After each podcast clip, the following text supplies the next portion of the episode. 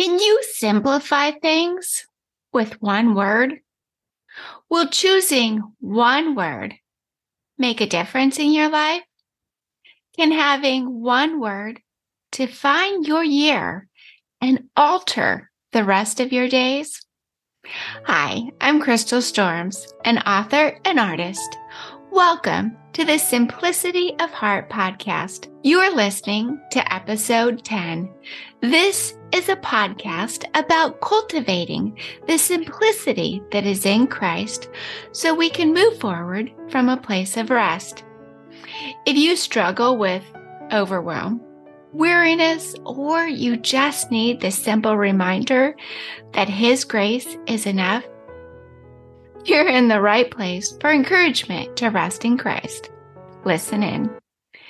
You can simplify things with one word. Having one word to define your year focuses your heart so you can hear God's heart. Having one word to define your year cultivates a posture of listening. Each word will impact your story and draw you closer to the heart of the Father. How do I know? Because these are the benefits I've received as I've chosen one word to define my year.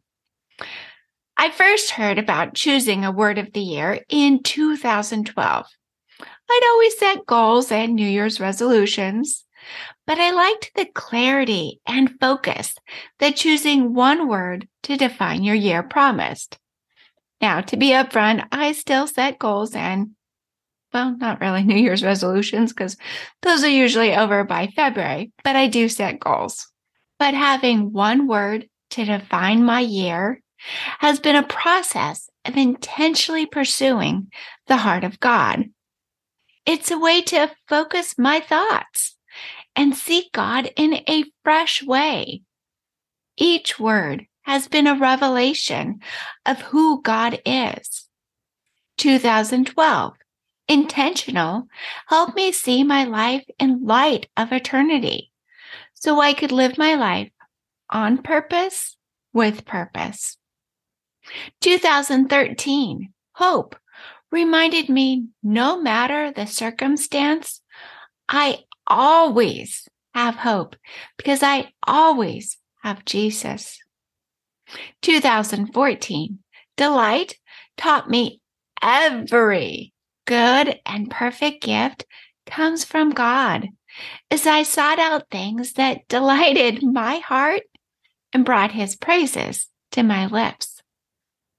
2015, Believe allowed me to see all things are possible for she who believes.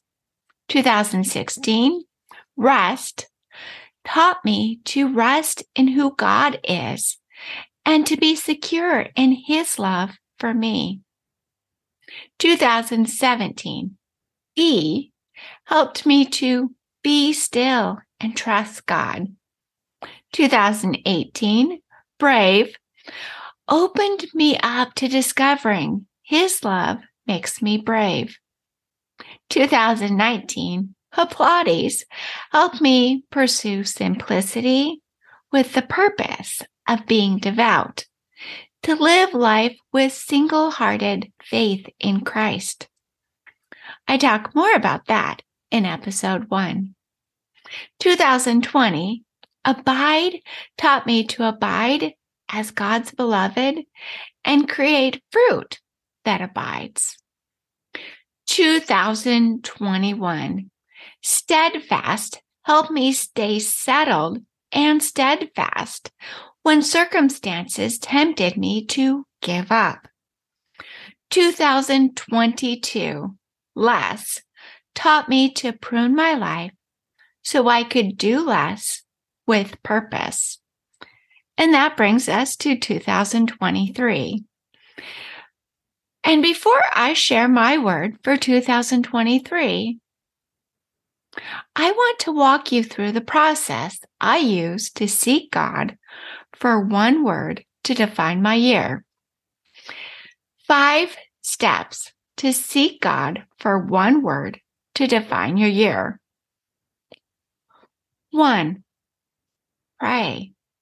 I confess that I start seeking God in prayer early in the year for my next word. Think July early.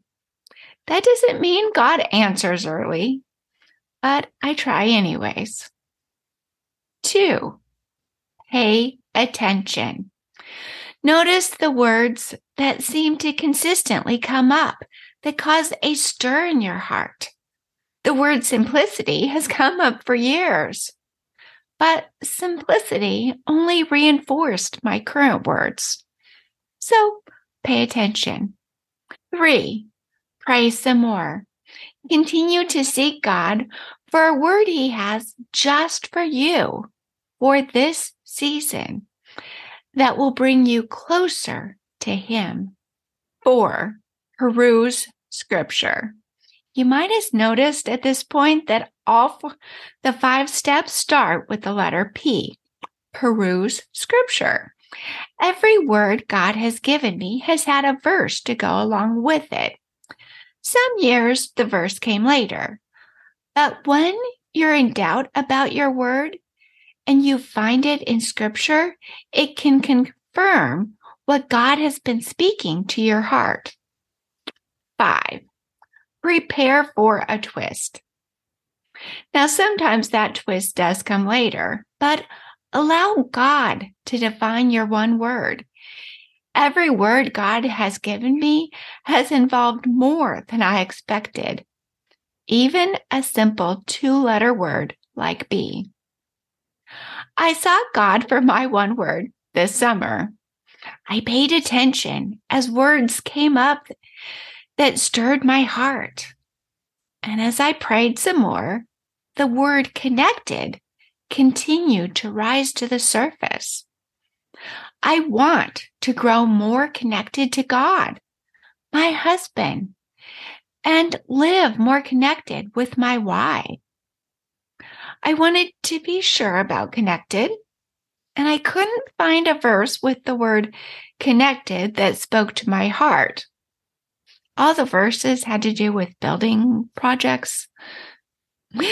So I went with a synonym and found joined. Then in 1 Corinthians 6:17, I found a verse that spoke to my heart's desire. But he who is joined to the Lord is one spirit with him. I considered the word joined as my word, but even though it's what's used in the scripture that spoke to my heart, it didn't resonate with me, but connected did. So my word for 2023 is connected. If you've never chosen one word to define your year, I hope I've convinced you to give it a try this year. As you pray, pay attention, pray some more, peruse scripture, and prepare for a twist, you will cultivate a posture of listening to God. Then you will learn to listen for, for and hear his heart for you. And sweet friend, that's what it's all about. Each week, I want to offer you a question to journal about or simply contemplate. Who is God calling you to be? Or in what area is He calling you to grow in? Is there a word He has been speaking to your heart? And if you know your word of the year this year, whatever year you're listening to the podcast, I'd love to hear. Thank you for listening to episode 10 of the Simplicity of Heart podcast. I hope this simple encouragement of simplifying things with one word can help you cultivate a rhythm of rest. Because while it's true that life is complicated, our hearts find rest when we keep first things first and release the rest. As always, you can find me online at crystalstorms.me, where you can also find a blog post of this and every episode. Instagram is where I hang out the most. Find me at crystal underscore storms. I'd love to see you there. I will be taking a short break for the Christmas and New Year's holiday and will be back with you on January 11th. Stay tuned for the second half of season one. But I created the Close to His Heart Bible reading plan.